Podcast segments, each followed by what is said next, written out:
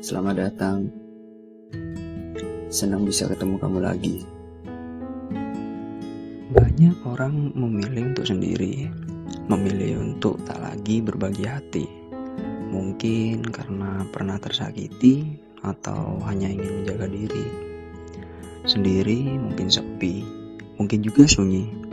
Tapi kadang sendiri juga jadi solusi.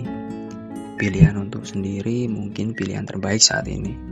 Bukan hanya untuk ketenangan hati, tapi sendiri juga bisa jadi waktu untuk introspeksi diri. Apa pun pilihan hati, percaya aja, hati nggak akan nyakitin dirinya sendiri kok. Dan sampai ketemu lagi.